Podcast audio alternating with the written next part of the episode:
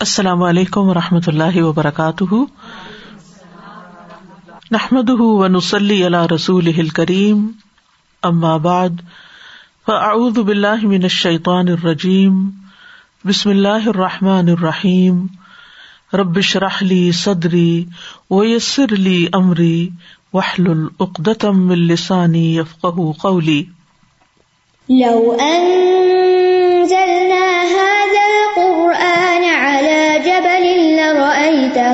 خاشعا. لرأيته خاشعا متصدعا من خشية الله.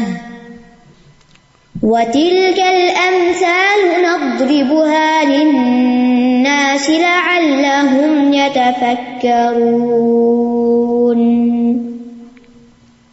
امثال القرآن پروگرام کے سلسلے میں آج ہم گمراہی میں پڑھنے والوں کی مثالیں پڑھیں گے، جن کا ذکر سورت الانام اور سورت الحج میں ہوا ہے۔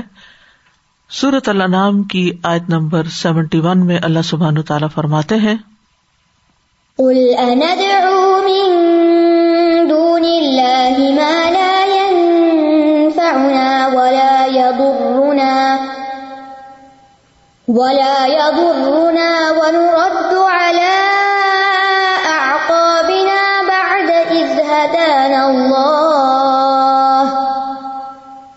بعد إذ هدانا الله كالذي استهوته الشياطين في الأرض في الأرض حيران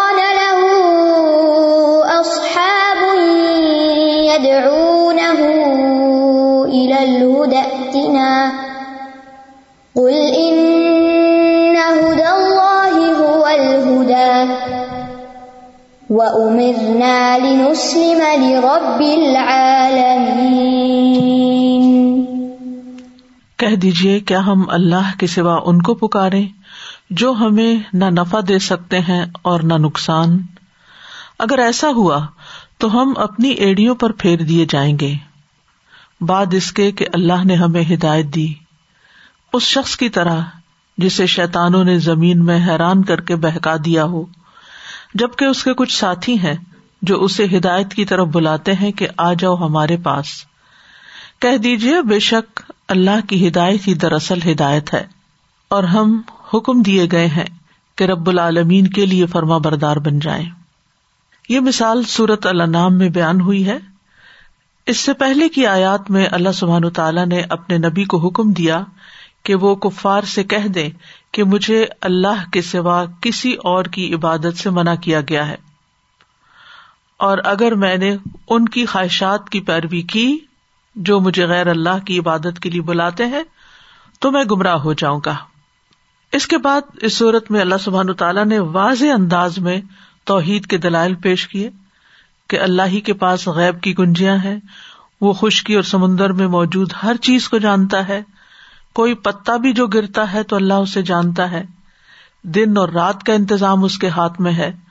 وہی بندوں کو فوت کرتا ہے، نگہبان فرشتے بھیج کر روحیں قبض کرتا ہے۔ وہی بندوں کی پکار سنتا ہے جب وہ اسے تکلیف میں پکارتے ہیں۔ کل اللہ جی کم منہا و من کل کر بن تم ان تم تشریکون کہہ دیجیے اللہ ہی تمہیں نجات دیتا ہے۔ اس مشکل سے اور ہر مصیبت سے پھر تم شریک ٹہراتے ہو۔ اس کے بعد اللہ تعالیٰ نے اپنے نبی کو حکم دیا کہ ان لوگوں کو چھوڑ دیں جنہوں نے اپنے دین کو کھیل بنا رکھا ہے۔ ان سب باتوں کے بعد یہ مثال بیان کی گئی۔ مفسر سدی کہتے ہیں کہ مشرقین نے مسلمانوں سے کہا تھا کہ ہمارے راستے کی پیروی کریں اور محمد صلی اللہ علیہ وسلم کے دین کو چھوڑ دیں۔ یعنی انہوں نے لوگوں کو بہکانے کی کوشش کی۔ نبی صلی اللہ علیہ وسلم کے طریقے سے پھیرنے کی کوشش کی۔ ان لوگوں کو جو ایمان لا چکے تھے۔ تو اللہ سبحان تعالیٰ نے اس کے جواب میں یہ آیت کریمہ نازل فرمائی۔ کل اند او مندون اللہ مالا ینفا انا ولا یدرنا و نرد اللہ آقاب باد از حدان اللہ اس میں آپ دیکھیے کہ اللہ سبحان تعالیٰ نبی صلی اللہ علیہ وسلم کے ذریعے یہ بات کہلوا رہے ہیں، جو اس بات کی علامت ہے کہ اس بات میں ایک تاکیدی حکم پایا جاتا ہے، ایک تمبی پائی جاتی ہے۔ کل کہہ دیجیے اے رسول صلی اللہ علیہ وسلم، اللہ کے ساتھ شرک کرنے والوں اس کے ساتھ دوسرے معبودوں کو پکارنے والوں اور گمراہی میں پڑنے والوں سے کہہ دیجیے اند او مندون اللہ کیا ہم پکارے اللہ کے سوا؟ یعنی اللہ کو چھوڑ دیں، اور جس دین پر تم ہو یعنی شرک کے دین پر، جس میں غیر اللہ کی عبادت کی جاتی ہے، غیر اللہ سے دعائیں مانگی جاتی ہیں، چاہے وہ بت ہوں آستانے ہوں درخت اور پتھر ہوں، روحانی مخلوق ہوں، فرشتے ہوں، انسان ہو شیتان ہو کوئی بھی۔ یعنی اللہ کے سوا وہ سارے معبود جن کو لوگ پکارتے ہیں، وہ سب اس پہ شامل ہو جاتے یعنی کیا ہم اللہ کو چھوڑ کر کسی اور کو پکارے؟ چاہے وہ کوئی بھی ہو، کیونکہ وہ سب اس بات میں برابر ہے کہ ان کے ہاتھ میں نہ کسی کا نفع ہے، نہ نقصان۔ اور وہ اس سے بہت دور ہے کہ وہ کسی کا کچھ بگاڑ سکے یا کسی کو کچھ دے سکے۔ تو کیا ہم اللہ کو چھوڑ دیں جو ہمارا خالق ہے، مالک ہے، رب ہے، ہمیں سب کچھ دیتا ہے اور پھر ان کی طرح متوجہ ہو جائیں؟ مالا انفا ہونا کہ اگر ہمیں کسی فائدے کی ضرورت ہو اور ہم ان کو پکارے کہ ہمیں یہ فائدہ پہنچائے تو وہ ہمیں فائدہ ہی نہیں پہنچا سکتے۔ اور اگر ہم پہ کوئی مشکل آئی ہو، کوئی مصیبت آئی ہو اور ہم چاہیں کہ وہ ہماری تکلیف دور کر دیں، ہم سے نقصان دور کر دیں، تو وہ یہ بھی نہیں کر سکتے۔ مالا انفا ہونا ولا درنا نفع کہتے ہیں ہر اس چیز کو جس سے خیر تک رسائی کے لیے مدد حاصل کی جائے یا اس کو وسیلہ بنایا جائے۔ تو نفع جو ہے دوسرے لفظوں میں خیر کا نام ہے۔ اور اس کی ضد جو ہے، وہ در ہے یعنی درن یا درن۔ جیسے سورت الفرقان میں آتا ہے، ولا یم لکون علی انفسم درن ولا نفع تو نف اور در آمنے سامنے آتا ہے۔ اور در جو ہے دود را را سے ہے درر بھی اس سے ہے۔ اس کا مانا ہے بدحالی۔ خواہ اس کا تعلق انسان کے اپنے نفس سے ہو، جیسے علم اور فضل کی کمی۔ خواہ بدن سے ہو، جیسے کوئی بیماری ہے یا کسی عزو کا ناقص ہونا ہے یا مال و جاہ میں کمی ہو، ان سب چیزوں میں کمی نقصان کہلاتی ہے۔ تو مطلب یہ ہے کہ اللہ کے سوا کوئی بھی نہ زمین میں نہ آسمان میں کسی کے نفع نقصان کا مالک نہیں ہے۔ اگر وقتی طور پر کوئی کسی کو فائدہ پہنچاتا ہے تو وہ بھی اللہ کے عزن سے، اللہ کے ارادے سے۔ اللہ کا عزن نہ ہو، اللہ کی دی ہوئی توفیق نہ ہو تو کبھی نفع نہیں دے سکتا۔ اور اسی طرح اگر کوئی کسی کو نقصان دینا چاہتا ہے، وہ جتنی بھی چالے چال لے، جب تک اللہ کا عزن نہ ہو تو وہ نہیں دے سکتا۔ ہمارے بنیادی عقیدے میں یہ بات شامل ہے کہ ہمارے فائدے اور نقصان، نفع اور نقصان کا مالک صرف اور صرف اللہ ہے۔ کوئی بناوٹی معبود نقصان نہیں دے سکتے۔ اگر وہ نقصان دے سکتے ہوتے تو پھر مسلمانوں کو نقصان پہنچاتے جو کہ مسلمان ہو چکے تھے یعنی شرک چھوڑ کر اور کفر چھوڑ کر۔ اور جنہوں نے ان معبودوں کی عبادت کو چھوڑ دیا تھا اور ان کا انکار کیا تھا، لا الہ کہہ دیا تھا کہ ان میں سے کوئی بھی الہ ہے ہی نہیں اللہ سوائے اللہ کے۔ تو سمجھنے کی بات یہی ہے کہ اللہ کے سوا کوئی کسی کے نفع نقصان کا مالک نہیں۔ صورت و زمر میں بھی آتا ہے کل افر تما تدعون من دون اللہ ان اراد اللہ بدر حل ہن کا شفات ہی او ارادنی برحمت حل ہن ممسکات رحمتی کل حسبی اللہ علیہ توکل المتوکلون کہہ دیجیے کیا تم نے غور کیا تم نے سمجھا اس بات کو کہ جن کو تم اللہ کے سوا پکارتے ہو اگر اللہ مجھے کوئی نقصان دینا چاہے تو کیا یہ اس نقصان کو دور کر سکتے یا مجھے اپنی رحمت سے نوازنا چاہے تو یہ اس کی رحمت کو روک سکتے ہیں؟ ان سے کہہ دیجیے مجھے اللہ ہی کافی ہے اور بھروسہ کرنے والے اسی پر بھروسہ کرتے ہیں۔ تو اس سے یہ پتا چلتا ہے کہ ہمارا بھروسہ اس معاملے میں صرف اور صرف اللہ سبحان تعالیٰ پر ہی ہونا چاہیے، کیونکہ وہ ام سسک اللہ بدر فلاح کاش فلاح اللہ وہ یورید کا بخیر فلاح رات دل فضل ہی اگر اللہ تجھے کوئی تکلیف پہنچائے تو اس کے سوا کوئی دور کرنے والا نہیں۔ اور اگر وہ تیرے ساتھ کسی بھلائی کا ارادہ کر لے، تو کوئی اس کے فضل کو ہٹانے والا نہیں، کوئی پھیر نہیں سکتا۔ اسی طرح ہم ہر نماز کے بعد دعا پڑھتے ہیں اللہ لا مان علما آتا ولا موتی علما من آتا ولا فل جد من کل جد۔ اور یہ بھی یاد رکھنا چاہیے کہ غیر اللہ کو نفع نقصان کا مالک سمجھنا یہ ظلم ہے۔ شرک کی قسم ہے۔ ولا تد من دون اللہ مالا ینفا کا ولا ید الرق ان الطف ان کا من الظالمین کتنی واضح بات ہے۔ اور اللہ کے سوا کسی کو مت پکارو۔ نہ کسی قبر والے کو، نہ کسی بزرگ کو، نہ کسی ولی کو، نہ کسی جن کو، نہ کسی فرشتے کو۔ جو نہ تمہیں کوئی فائدہ پہنچا سکتا ہے، نہ نقصان۔ ان کے ہاتھ میں کچھ بھی نہیں، وہ خالی ہاتھ ہیں۔ اگر تم ایسا کرو گے تو تب یقیناً ظالموں میں سے ہو جاؤ گے۔ اور جیسا کہ آپ جانتے ہیں کہ ظلم کا لفظ جو ہے یہ قرآن مجید میں شرک کے معنی میں بھی آتا ہے۔ ان نہ شرک ظلم و نظیم سب سے بڑا ظلم تو شرک ہی ہے۔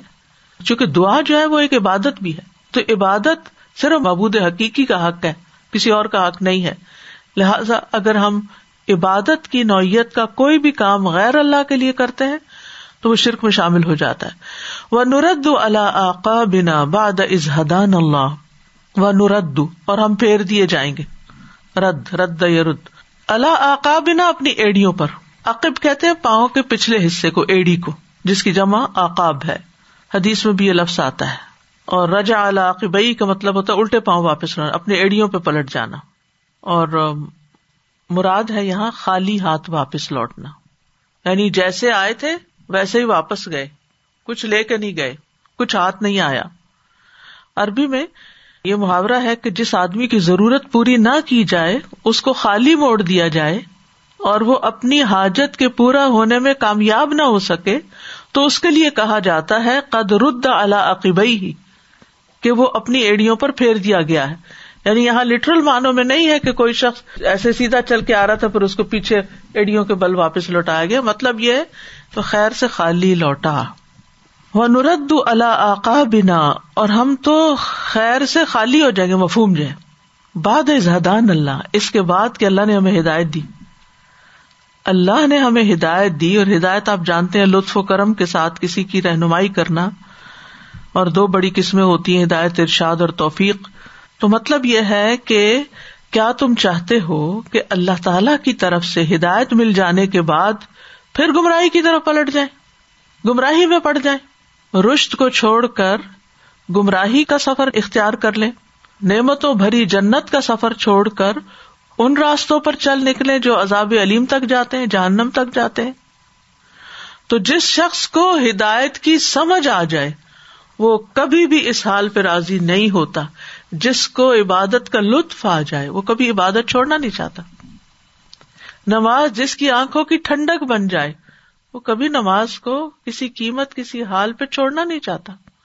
قرآن پڑھنے سے جس کو محبت ہو جائے، وہ کسی بھی مصروفیت اور کسی بھی وجہ سے قرآن پڑھنا چھوڑ نہیں سکتا۔ جس کو اللہ کی معرفت ہو جائے، پہچان ہو جائے، پھر وہ غیر اللہ کی طرف توجہ کر ہی نہیں سکتا۔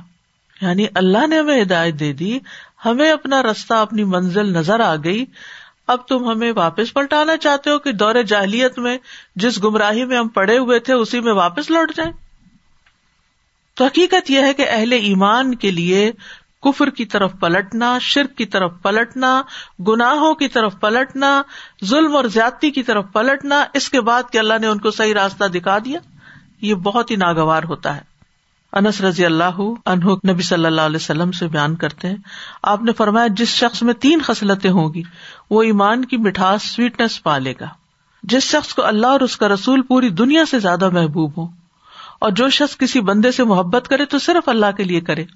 اور جو شخص کفر سے نکلنے کے بعد کفر کی طرف لوٹنے کو اس طرح برا سمجھو گویا اسے آگ میں ڈالا جا رہا ہے۔ یعنی جب ایمان کی حلاوت دل میں آ جاتی، تو پھر انسان کو کفر کی طرف پلٹنا کسی قیمت پہ گوارا نہیں ہوتا۔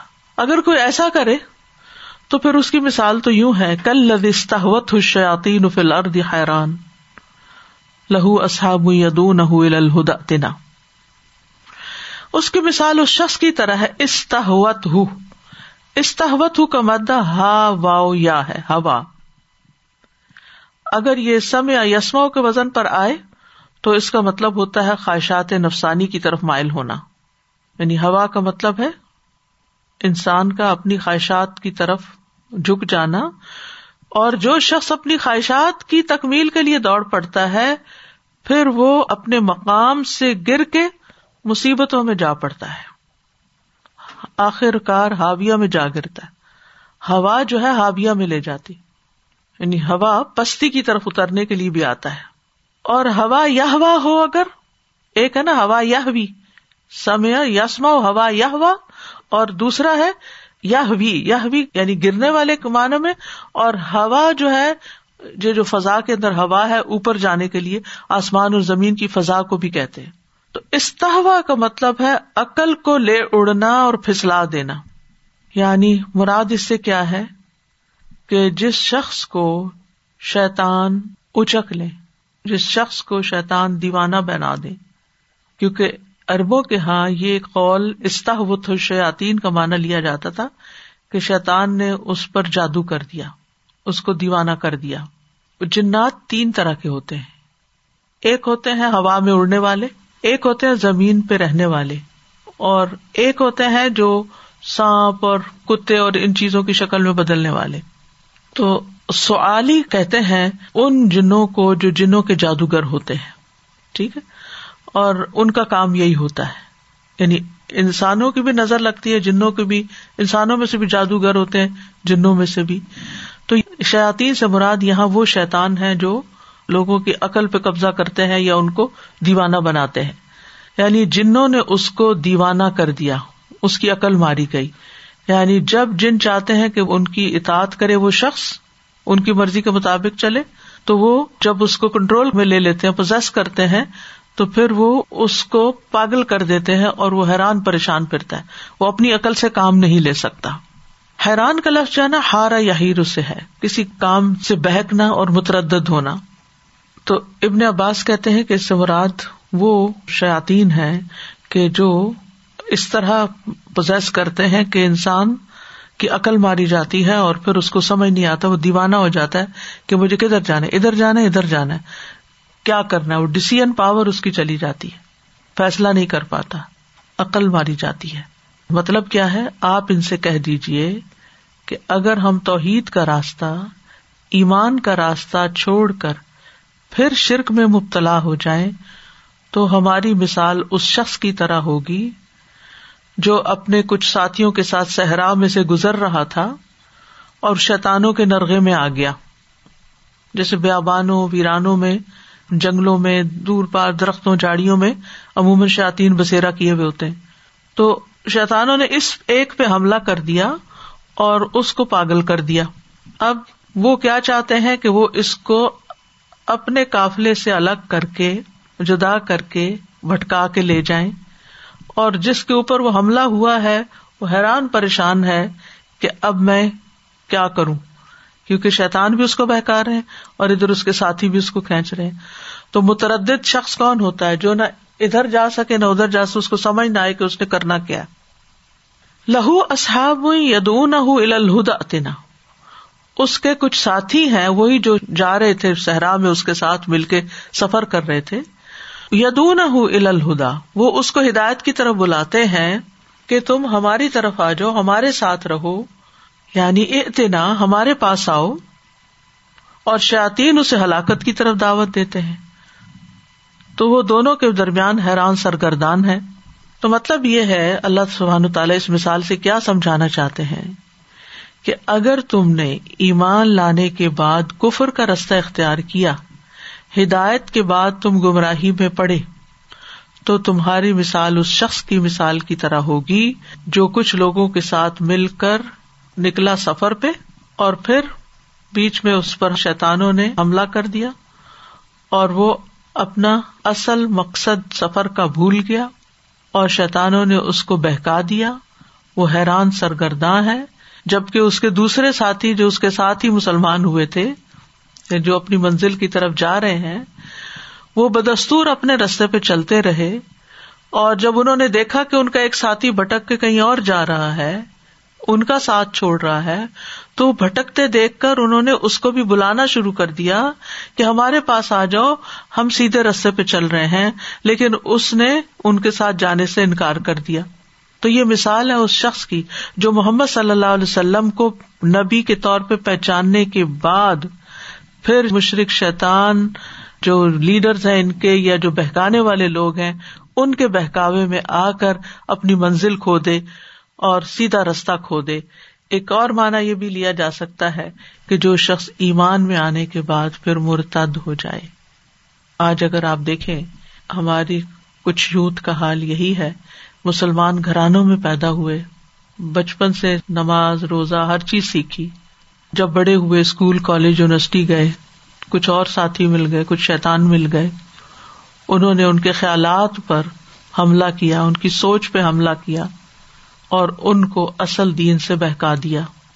اب جو پچھلے ساتھی ہیں، ہدایت والے، مسلمان گھرانا ہے خود ماں باپ ہے رشتے دار ہیں، پرانے دوست ہیں، وہ اپنے اس ساتھی کو واپس لانے کی کوشش میں ہے کہ تم یہ رستہ نہیں چھوڑو، ہمارے ہی رستے پہ آؤ۔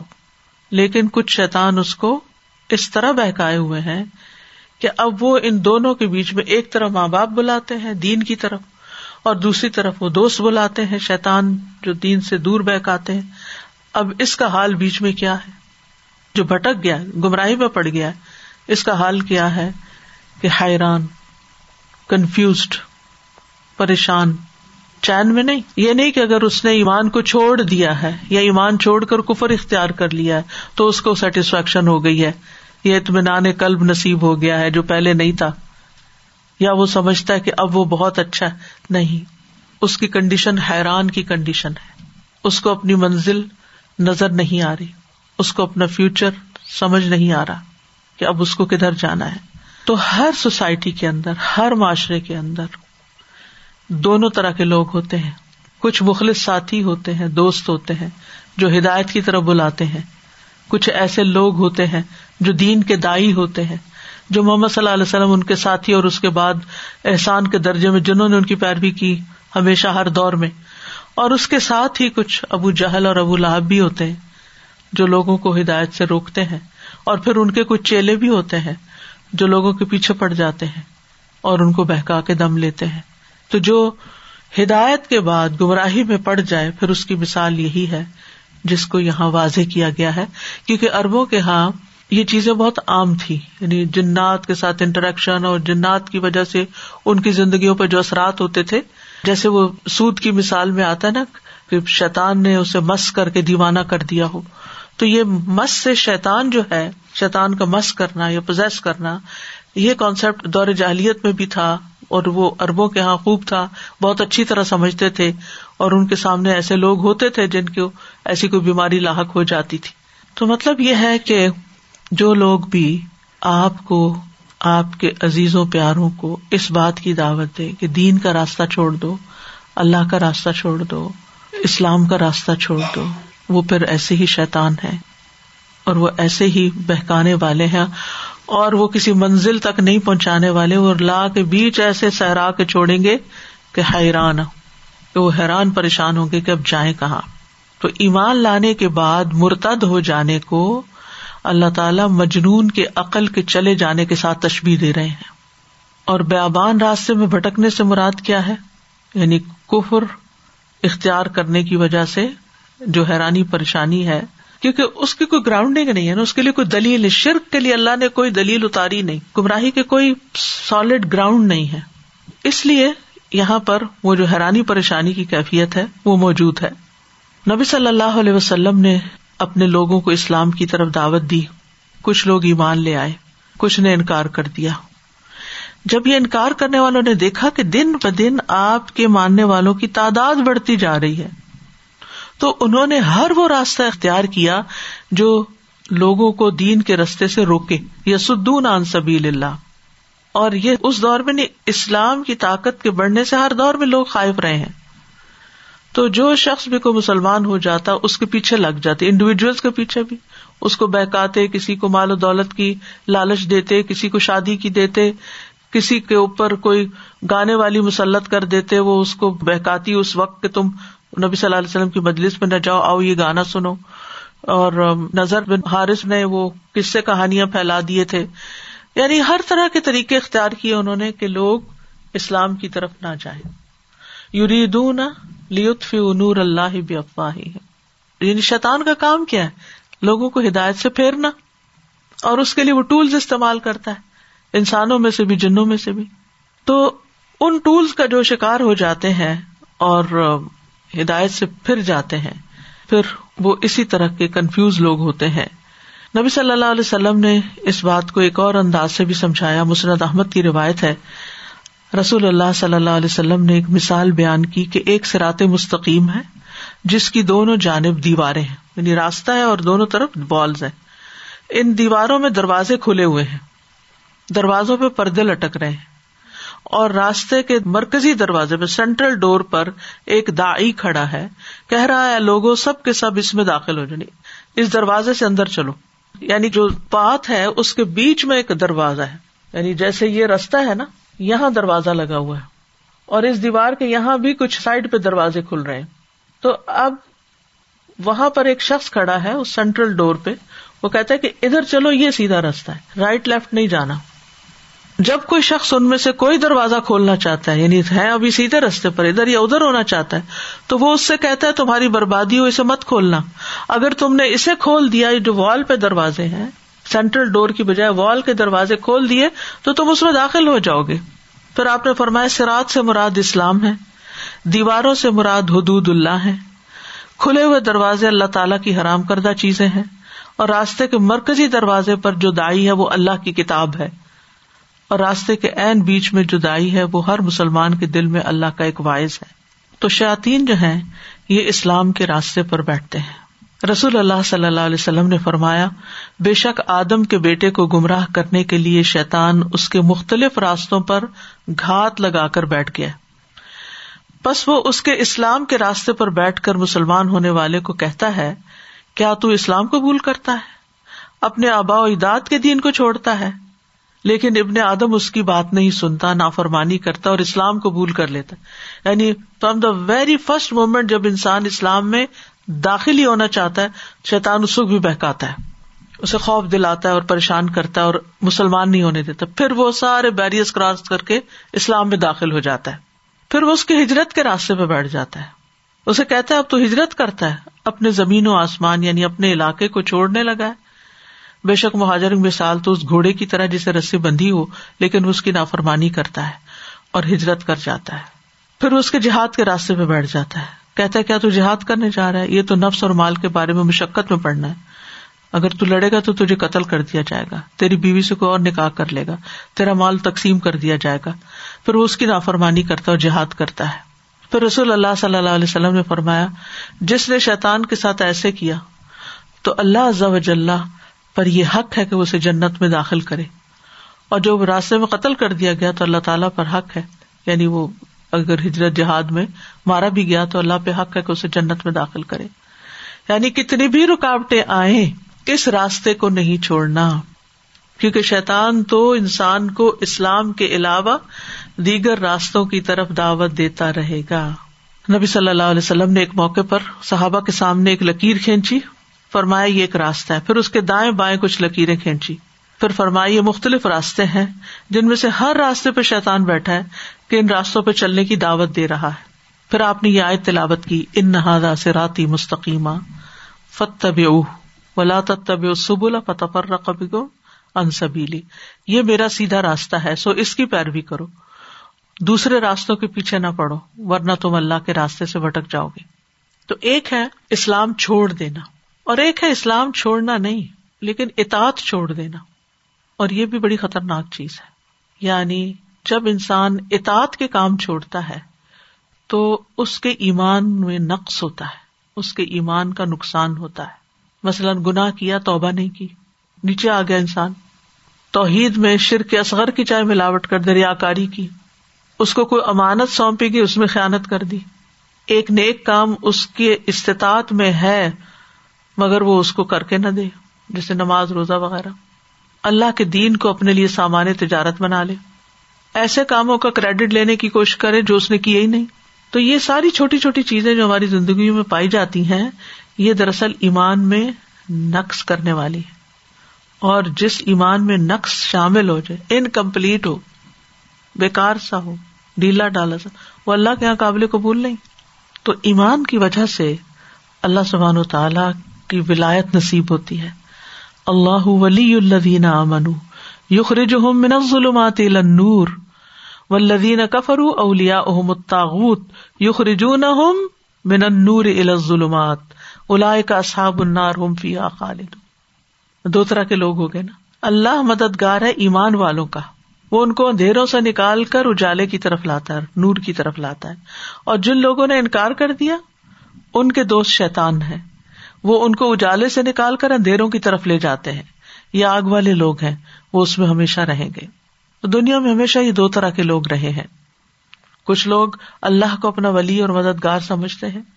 ہر معاملے میں وہ اللہ کی طرف رجوع کرتے ہیں۔ ہر چیز میں وہ دیکھتے کہ ہمارے رب کا حکم کیا ہے۔ اسی پر توکل کرتے ہیں، اسی پہ بھروسہ کرتے ہیں۔ غصہ ہو، محبت ہو، جذبات ہو کام ہو عبادات، ہر چیز میں ان کا رخ رب کی طرف رہتا ہے۔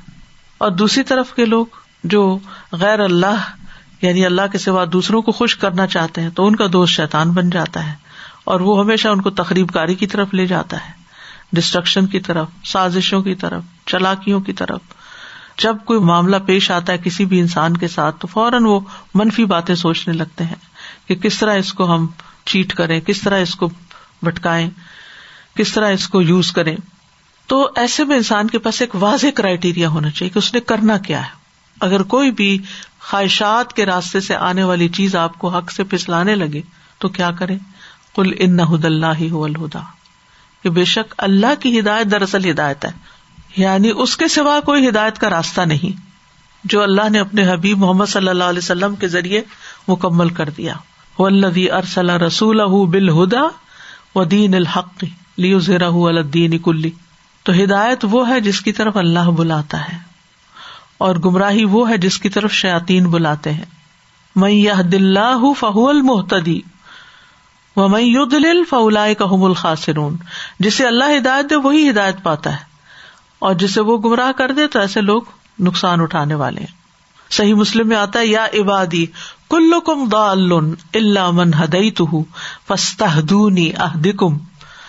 حدیث قدسی ہے، اے میرے بندو، تم سب گمراہ ہو سوائے اس کے جسے میں ہدایت دوں۔ بس تم مجھ سے ہدایت مانگو، میں تمہیں ہدایت دوں گا۔ ورنہ اگر اللہ ہدایت نہ دے تو پھر انسان ہدایت پا نہیں سکتا۔ وہ امیر نہ علی نسلم علیہ رب العالمین اور ہمیں حکم دیا گیا ہے کہ ہم رب العالمین کے لیے سر تسلیم خم کر دیں۔ یعنی گمراہی کی طرف بلانے والوں سے زیادہ بحث مباحثے کی ضرورت نہیں۔ بس ان کو اتنا کہہ دینا کافی ہے کہ اللہ کا حکم یہ ہے۔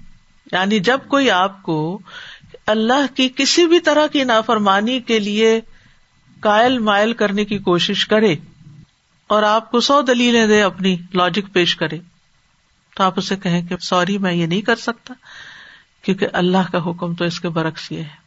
دیکھیے، ہم سوسائٹی سے کتنے مروب ہو جاتے ہیں، کتنے متاثر ہو جاتے ہیں، لوگوں کے دباؤ میں آ کے پیئر پریشر میں آ کے ہم اپنے اصول، ضابطے، قاعدے، اللہ تعالی کی تعلیمات کو بھول جاتے ہیں۔ جبکہ ضرورت اس بات کی ہے کہ ہم ہر موقع پر یہی اصول یاد رکھے کہ اس معاملے میں میرے رب کا حکم کیا ہے اور اس کے بھیجے ہوئے رسول ہادی صلی اللہ علیہ وسلم نے کیا طریقہ اختیار کیا ہے؟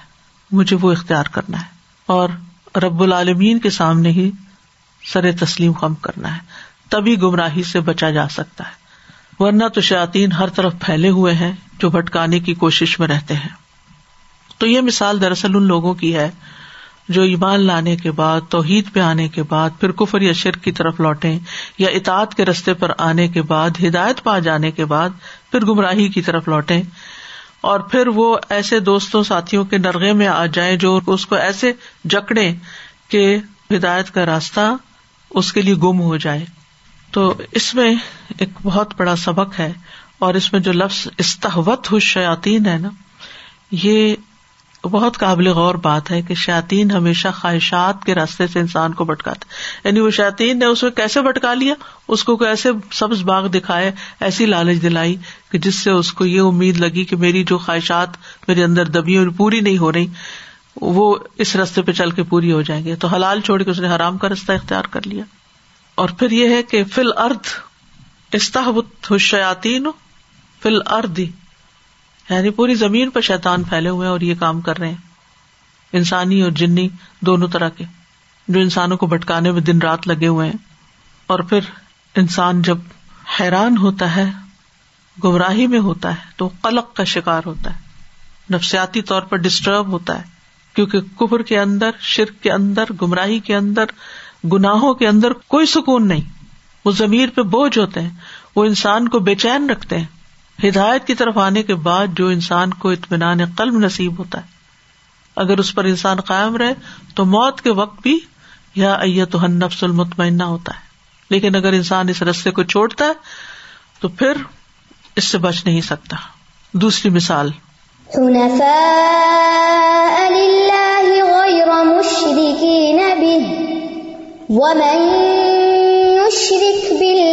فكأنما خر من السماء فتخطفه الطير فتخطفه الطير أو تهوي به الريح في مكان سحيق اللہ کے لیے یکسو ہو کر اس کے ساتھ کسی کو شریک نہ کرنے والے۔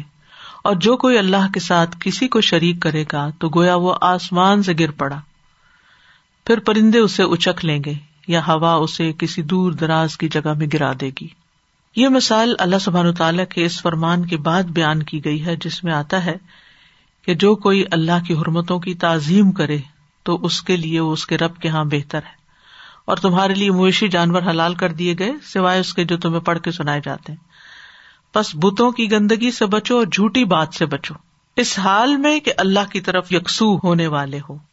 یعنی یہ آج جو ہنفا پیچھے سے کنیکٹڈ ہے۔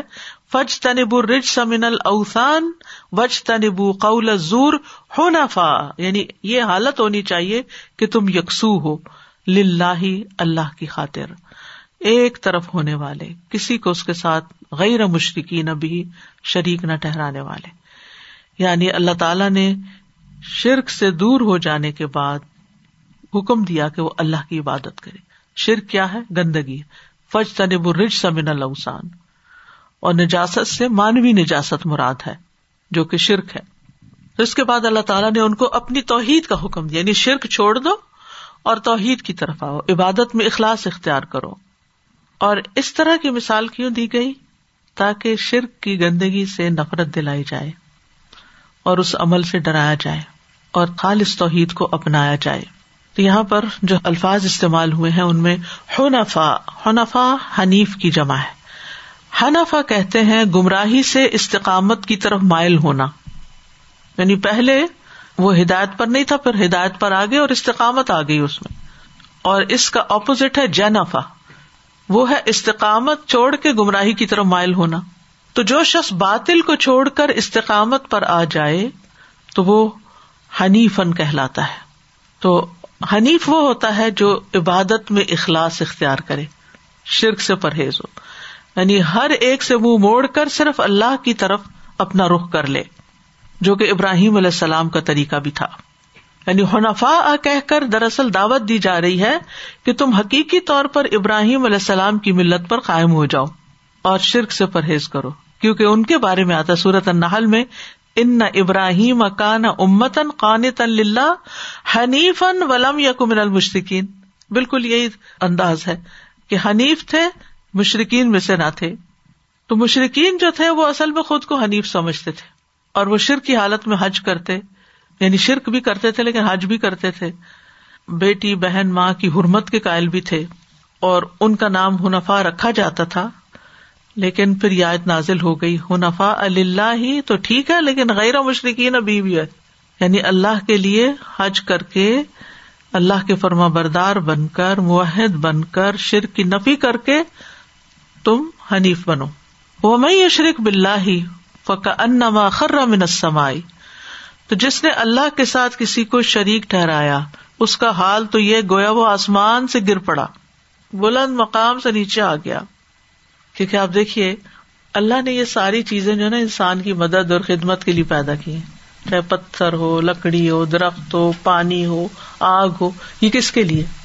خلا کا لکم معاف لردی جمیا اب جب انسان جو افضل المخلوقات ہے وہ لقت کرم نہ بنی آدم، جس کو اللہ نے فضیلت دی ہے، وہ ان کے آگے سر جھکا رہا ہے، ان سے مدد مانگ رہا ہے، تو اس نے کیا کیا؟ اپنے افضل مقام سے نیچے گر گیا۔ آدم علیہ السلام کو تو اللہ تعالیٰ نے فرشتوں سے بھی سجدہ کروا دیا تھا، جو کہ باقی ساری مخلوق کے مقابلے میں افضل ہے تو اگر فرشتے آدم کے آگے جھک جائیں، تو اس کا کیا مطلب ہے کہ آدم کو اللہ کے سوا کسی کے آگے نہیں جھکنا؟ اور اولاد آدم کو بھی صرف اللہ کے سامنے جھکنا ہے۔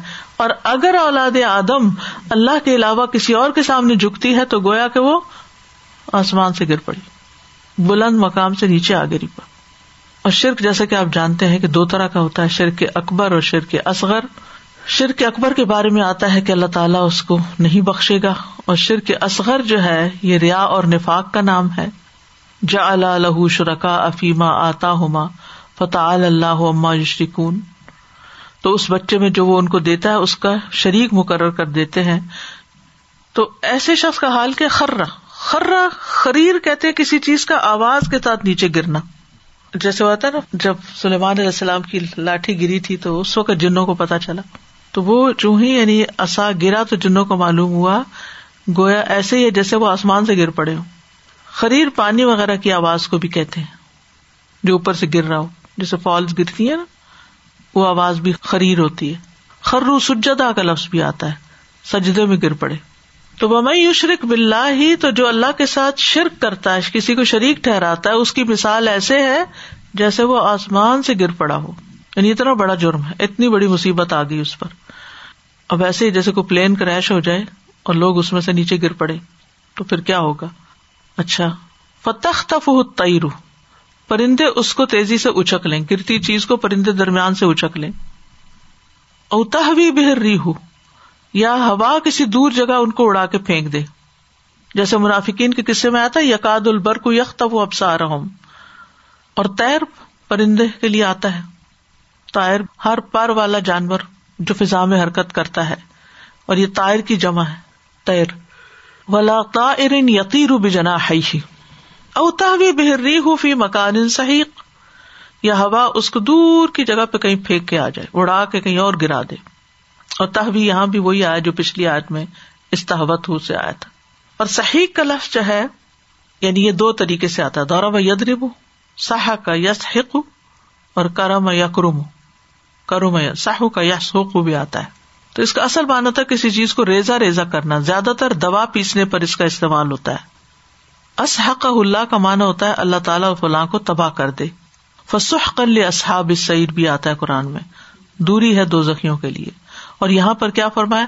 او تحوی بہر فی مکان ان کہ ہوا اس کو کسی دور کی جگہ پہ جا کے ڈال دے۔ تو یہاں بنیادی طور پر شر کی گمراہی میں پڑنے والوں کی مثال ہے یعنی جو شخص اللہ کی عبادت میں کسی اور کو شریک ٹھہرائے اور اسی حال پہ مر جائے، گویا وہ تو آسمان سے زمین پہ آ گرا۔ اس کو شکاری پرندوں نے تیزی سے اچک لیا، اس کے آزا کے ٹکڑے ٹکڑے کر دیے۔ یا پھر ہوا نے اس کو اڑایا اور دور دراز جا کے پھینک دیا کہ جہاں اس کا کوئی نام و نشان بھی نہیں۔ مراد کیا ہے؟ کہ شر کا انجام تباہی۔ ہدایت سے نکل کر گمراہی میں پڑنے کا انجام تباہی ہے۔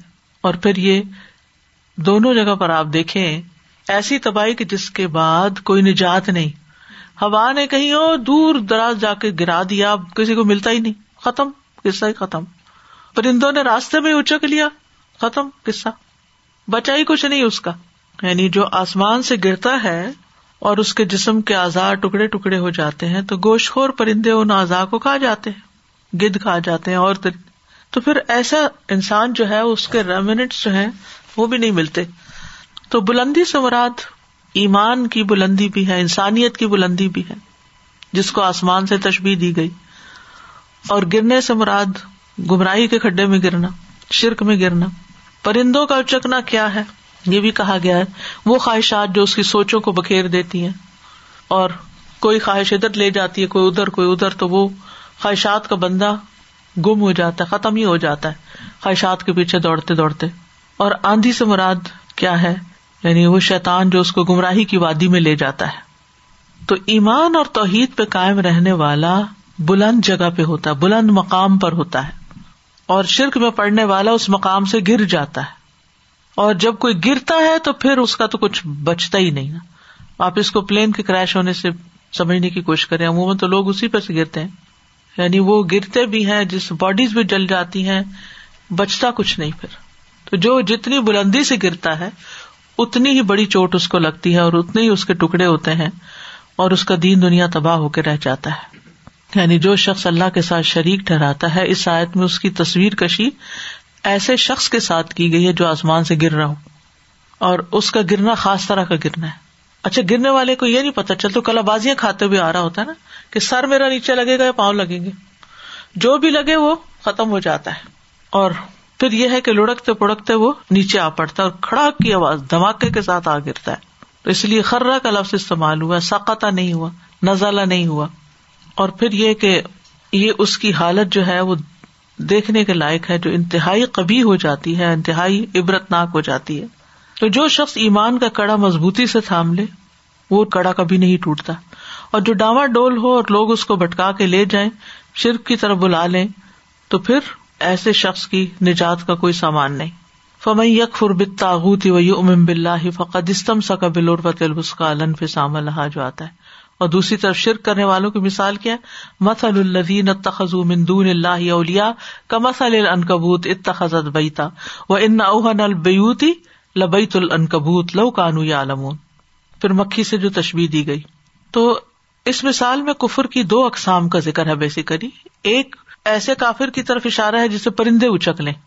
یعنی جب پرندے کسی کو نوچتے ہیں، اگر آپ نے نوچنے کو کوئی منظر دیکھا ہو یعنی یہ وہ ہیں جن کے اندر تجبزب ہے، حیران ہے۔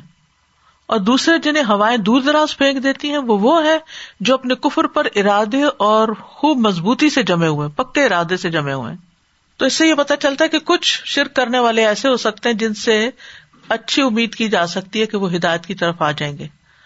لیکن کچھ ایسے ہیں جن کا ہدایت کی طرف آنا انتہائی مشکل ہے۔ تو یہاں جو چیز واضح کی گئی ہے وہ ہے کہ انسان کی گمراہی کے کئی اسباب ہوتے ہیں۔ کبھی کچھ لوگ ہوتے ہیں جو اس کو گمراہ کرتے ہیں، کبھی خواہشات ہوتی ہیں جو اس کو گمراہی کے گڈھے میں پھینکتی ہیں۔ اور حسن بصری کہتے ہیں کہ اس مثال میں مشرق کے اعمال کی طرف بھی اشارہ ہے کہ وہ ختم ہو جاتے ہیں، باطل ہو جاتے ہیں۔ اور اپنے امال میں سے کسی چیز پہ قادر نہیں ہوتے۔ یعنی شرک کے ساتھ اگر کوئی سد کا خیرات کرتا ہے یا کوئی عبادت کرتا ہے تو کل اس کو اس کا کوئی بھی ریوارڈ ملنے والا نہیں، وہ سب نلیفائی ہو جاتا ہے۔ پھر اسی طرح یہ بات بھی سمجھ میں آتی ہے کہ جو شخص شرک کرتا ہے، وہ قیامت کے دن اپنے آپ سے بھی عذاب نہیں ہٹا سکتا، کہاں یہ کہ وہ دوسروں سے ہٹائے۔ تو یعنی کوئی کسی کے کام نہیں آ سکتا۔ اور یہ بھی کہتے ہیں کہ مشرق کی موت کے وقت کے انجام کو یہاں بیان کیا گیا ہے۔ برائے ابن عازب کہتے ہیں کہ نبی صلی اللہ علیہ وسلم نے فرمایا، فرشتے اس روح کو لے کر اوپر چڑھتے ہیں۔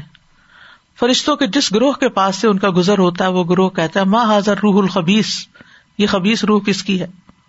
وہ کہتے ہیں، فلاں بن فلاں کی۔ اور وہ دنیا میں اس کا لیا جانے والا بدترین نام بتاتے ہیں۔ یہاں تک کہ اسے لے کر آسمان دنیا میں پہنچ جاتے ہیں۔ دروازہ کھلواتے لیکن نہیں کھولا جاتا۔ پھر آپ نے یہ آیت تلاوت فرمائی، لا تفتح لهم اباب السماء ولا يدخلون الجنہ حتى يلج الجمل في سم الخياط۔ ان کے لیے نہ آسمان کے دروازے کھولے جائیں گے، نہ ہی وہ جنت میں داخل ہوں گے، حتیٰ کہ اونٹ سوئی کے ناکے میں داخل ہو جائے۔ تو اللہ تعالیٰ فرماتے ہیں کہ ان کا نام اعمال سجین میں لکھ دو، جو سب سے نچلی زمین ہے۔ چنانچہ ان کی روح کو بری طرح پھینکا جاتا ہے۔ یعنی آسمان کے دروازے جو نہیں کھلتے، تو وہاں سے وہ روح پھینکی جاتی ہے۔ اور پھر آپ صلی اللہ علیہ وسلم نے یہی آیت تلاوت کی اور پھر آپ نے فرمایا کہ اس کی روح اس کے جسم میں لوٹا دی جاتی پھر اس کا حساب کتاب ہوتا ہے۔ اور مومن کے لیے سب دروازے کھلتے چلے جاتے، کھلتے چلے جاتے۔ تو ان مثالوں سے ایک طرف ہمیں گمراہی میں پڑھنے کی بات سمجھ میں آتی ہے کہ گمراہ شخص کا انجام کیا ہے۔ اور دوسرا یہ ہے کہ شرک کی خطرناکی کیا ہے۔ شرک جو ہے، یہ انسان کے لیے سب سے بڑی ذلت ہے۔ دنیاوی اعتبار سے بھی اور آخرت کے اعتبار سے بھی۔ کیونکہ شر کا گناہ معاف نہیں ہوگا مشرق پہ جنت آرام ہے۔ مشرق کے سارے اعمال ضائع ہیں۔ شرک کو اللہ تعالیٰ نے نجاست کہا ہے۔ ان نول مشرقون نجس۔ شرک انسان کے امن کو ختم کر دیتا ہے۔ دیگر ان دونوں مثالوں سے جو بات پتہ چلتی ہے، وہ یہ کہ ایک ہدایت کا راستہ ہے اور ایک گمراہی کا راستہ ہے۔ ہدایت دینا اللہ کا کام ہے۔ اپنے بندوں میں سے جس کو چاہتا ہے ہدایت دیتا ہے۔ اللہ تعالیٰ کس کو ہدایت دیتا ہے؟ ایمان والوں کو۔ ان اللہ الحاد الزین امن الاسرات مستقیم۔ جو ایمان لاتا ہے اسے ہدایت میں اور زیادہ اضافہ کر دیتا ہے، زیادہ دے دیتا ہے۔ ولدین احتد زیادہ ہوں مہدن و آتا ہوں تقوا ہوں کیونکہ ایک نیکی دوسری نیکی کو کھینچ لاتی ہے۔ پھر اسی طرح جو اللہ کی طرف رجوع کرتا ہے، پلٹتا ہے، اس کو اللہ ہدایت دیتا ہے۔ ولدین جاہدوفینا لنا دیا سب لنا جو اس رستے میں اسٹرگل کرتے ہیں کہ ہمیں ہدایت ملے، اللہ تعالیٰ ان کے لیے ہدایت کا رستہ کھول دیتا ہے۔ لہٰذا ہدایت کے لیے اللہ تعالیٰ سے دعا بھی کرنی چاہیے۔ قرآن اور سنت کو مضبوط پکڑ لینا چاہیے کیونکہ وہ ہدایت کے ممبا اور سورس ہے۔ آپ نے فرمایا، بے شک یہ قرآن ایک رسی ہے، اس کا ایک کنارا اللہ کے ہاتھ میں ہے اور دوسرا تمہارے ہاتھ میں۔ بس تم اسے مضبوطی سے پکڑے رکھو، کیونکہ اس کے بعد تم کبھی بھی گمراہ نہیں ہو سکتے اور ہلاک نہیں ہو سکتے۔ پھر اسی طرح نبی صلی اللہ علیہ وسلم کی اطاعت، وہ ہدایت کا ذریعہ ہے۔ ان تتی او ہو تحت پھر یہ ہے کہ انسان کو علم حاصل کرتے رہنا چاہیے، کیونکہ اس سے انسان گمراہی کے رستوں کو چھوڑ دیتا ہے۔ پھر جے کہ جو سیکھا ہے اس پر عمل کرنا چاہیے، اچھی صحبت اختیار کرنی چاہیے۔ اس کے برعکس، گمراہی میں پڑنے کے اسباب کیا ہے اللہ کے ساتھ کفر، اور خاص طور پر ایمان لانے کے بعد کفر، جس کا ذکر صورت علی عمران میں آتا ہے۔ کئی فیاحد اللہ قوم من کفر اباد ایمان و شاہد ان رسول حق و جا البینات و اللہ اللہ دل قوم ظالمین ظالموں کو اللہ ہدایت نہیں دیتا۔ پھر اسی طرح جو آیات کا انکار کرتے ہوں، آیات سے منہ موڑ جائیں، نصیحت سے منہ موڑ جائیں، علم سے ان کا کوئی تعلق واسطہ نہ ہو۔ رسول اللہ صلی اللہ علیہ وسلم کی نافرمانی کرے اور دیگر نافرمانی کے کام کرے گناہ کے کام کرے خواہشات کی پیروی کریں کج روی اختیار کریں، حد سے بڑھے گمراہی کی پیروی کریں، شیطان کی پیروی کرے اکثریت کی پیروی کرے حسد اور کبر، جھوٹ بولنا، آخرت کے مقابلے میں دنیا کی زندگی کو ترجیح دینا، دین کے نام پہ جھگڑے کرنا، بحثیں کرنا، بری دوستیاں اور ماحول، یہ تمام اسباب ہے جو انسان کو گمراہی کی طرف لے جاتے ہیں۔ لہٰذا انسان کو سوچ سمجھ کے زندگی بسر کرنی چاہیے۔ کیونکہ اللہ تعالیٰ نے قرآن مجید میں ہر بات سمجھا دی ہے۔ تو ہمارے کرنے کا کام کیا ہے کہ اس بات کو سمجھے کہ ہدایت سب سے قیمتی نعمت ہے۔ لہٰذا اللہ تعالیٰ سے ہدایت مانگتے رہے پھر ہدایت کی طرف جانے کے اسباب بھی اختیار کرے ہدایت پانے کے لیے محنت کرے گمراہی کی طرف لے جانے والے کاموں سے بچے خالص توحید اپنائے شرک سے اپنے آپ کو بچائے اور اس کے ساتھ ساتھ دعائیں بھی مانگے ربنا لا تزغ قلوبنا بعد إذ هديتنا وهب لنا من لدنك رحمة إنك أنت الوهاب. اللهم توفنا مسلمين وأحينا مسلمين وألحقنا بالصالحين غير خزايا ولا مفتونين. يا مقلب القلوب ثبت قلبي على دينك. اللهم مصرف القلوب، صرف قلوبنا على طاعتك. اللهم إني أسألك الهدى والتقى والعفاف والغنى. اللهم انی اسألك عملا بالحسنات وتركا للمنكرات. واذا اردت في قوم فتنة وانا فيهم فاقبضني اليك غير مفتون. اللهم لك اسلمت وبك آمنت وعليك توكلت واليك انبت وبك خاصمت. اللهم انی اعوذ بعزتك. لا اله الا انت انت دلنی انت الحی الذی لا يموت والجن والانس يموتون ربنا آتنا فی الدنیا حسنتا وفی الآخرة حسنتا وقنا عذاب النار۔ ربنا لا تزغ قلوبنا بعد اذ هديتنا وهب لنا من لدنك رحمة ان کا انتل بہاب اللہ سارے بیماروں کو صحت عطا کر۔ اللہ سارے پریشان حالوں کو پریشانیاں دور کر۔ یا اللہ یہ کووڈ جیسی آفت بلا ہم سب سے دور ہو جائے۔ یا اللہ نیکی کے کاموں کی توفیق عطا فرما۔ اللہ ہماری اولادوں کو ہدایت عطا فرما۔ اللہ جو گمراہی میں پڑ چکے ہیں ان کو واپس پلٹا۔ ان کے دلوں کو ہدایت دے۔ اللہ ہمارے دلوں کو ہدایت دے۔ اللہ مہدنی اللہ مہدنی اللہ مہد قلبی اللہ مہد قلبی اللہ مہد قلبی، ربنا تقبل منا ان کا انت سمیع العلیم و تب علینا ان کا انت طواب الرحیم و صلی اللہ تعالی علی خیر خلقی محمد و علی علیہ و اصحابہ و اہل بیتہ اجمعین برحمت کا یا ارحم الراحمین، الہی آمین۔ قل أندعو من دون الله ما لا ينفعنا ولا يضرنا ونرد على أعقابنا بعد إذ هدانا الله كالذي استهوته الشياطين في الأرض حيران حيران له أصحاب يدعونه إلى الهدى ائتنا قل إن هدى الله هو الهدى وأمرنا لنسلم لرب العالمين. حنفاء لله غير مشركين به، ومن يشرك بالله فكأنما خر من السماء فكأنما السماء فتخطفه الطير أو تهوي به الريح في مكان سحيق. سر یہ جو حیران ہونے والی بات ہے نا کنفیوژن شاید ہی کوئی یوتھ فی زمانہ ایسی ہوگی جو کسی معاملے میں یہ کہہ سکے پوری خود اعتمادی کے ساتھ کہ ہاں مجھے اس بات کا پورا علم ہے اور میرا اس پہ شرح صدر ہے میرا اس پہ پورا یقین ہے۔ کہ جو میں کر رہا ہوں یا کر رہی ہوں وہ صحیح ہے۔ ادھر بھی یقین نہیں ہے، اگر ہدایت کے راستے پہ ہیں تو بھی یقین نہیں ہے۔ غلط راستے پر ہیں تو بھی حیران ہے کیسے ان کو اس اسٹیٹ سے نکالا جائے؟ اور کچھ ماننے کے لیے، کچھ سننے کے لیے تیار بھی نہیں ہوتے پھر۔ حل تو یہی ہے کہ کسی بھی طرح قرآن کی طرف لایا جائے۔ قرآن ہی جواب دیتا ہے، قرآن ہی شفا ہے، قرآن ہی کلیرٹی لاتا ہے، قرآن ہی یقین لاتا ہے۔ یعنی بچپن سے ہی یقین کی طرف، یقین کی دولت دلائی جائے۔ مجھے آئی تھنک آپ اتنے عرصے سے ہمیں سمجھا رہے ہیں لیکن مجھے آئی تھنک اس رمضان میں الحمد للہ سمجھ آئی کہ قوف کی بھی جو آخری آیت ہے کہ جو ڈرتا جس سے نصیحت لینی ہے نا اس کو ضرور قرآن نصیحت ان شاء اللہ تو ہم سب کو بس واقعی وداؤٹ نتیجے کو ذہن سے ہٹاتے کام کرنے کی ضرورت ہے کہ قرآن کی طرف۔ اور آپ یقین کریں میرا یہ پرسنل ایکسپیرئنس ہے کہ بعض دفعہ مجھے پڑھاتے ہوئے یہ محسوس ہوتا تھا جیسے میں دیوار سے بات کر رہی ہوں۔ لیکن کچھ عرصے کے بعد الحمد للہ اکنالج کر لیا یعنی وقت لگتا ہے۔ مایوس نہیں ہونا چاہیے۔ لگے رہے۔ ہم پتا کیا، فوراً نتیجہ چاہتے ہیں۔ آل ہم زمین ہم بار کریں۔ ایک وقت آتا ہے جو ہم بچوں کی صرف زین سازی کرتے ہیں۔ زمین ہم بار۔ پھر ایک وقت آتا ہے بیج ڈلتا ہے، پھر پانی ڈلتا ہے۔ پھر وہ چھوٹا سا پودا تو اس کی حفاظت کرتے ہیں۔ پھر اس کو دیکھتے دیکھتے اسے وہ گرو ہوتا ہے۔ کسی وقت غافل نہیں ان سے ہونا چاہیے۔ بس یہ گارڈنر کا کام کیا ہے کہ وہ اپنے پودوں سے غافل نہ ہو چھوڑے نہ کسی حال میں جو مرضی کرے۔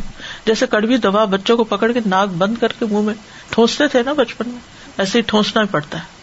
لو انزلنا هذا القرآن على جبل لرأيته خاشعا متصدعا من خشية الله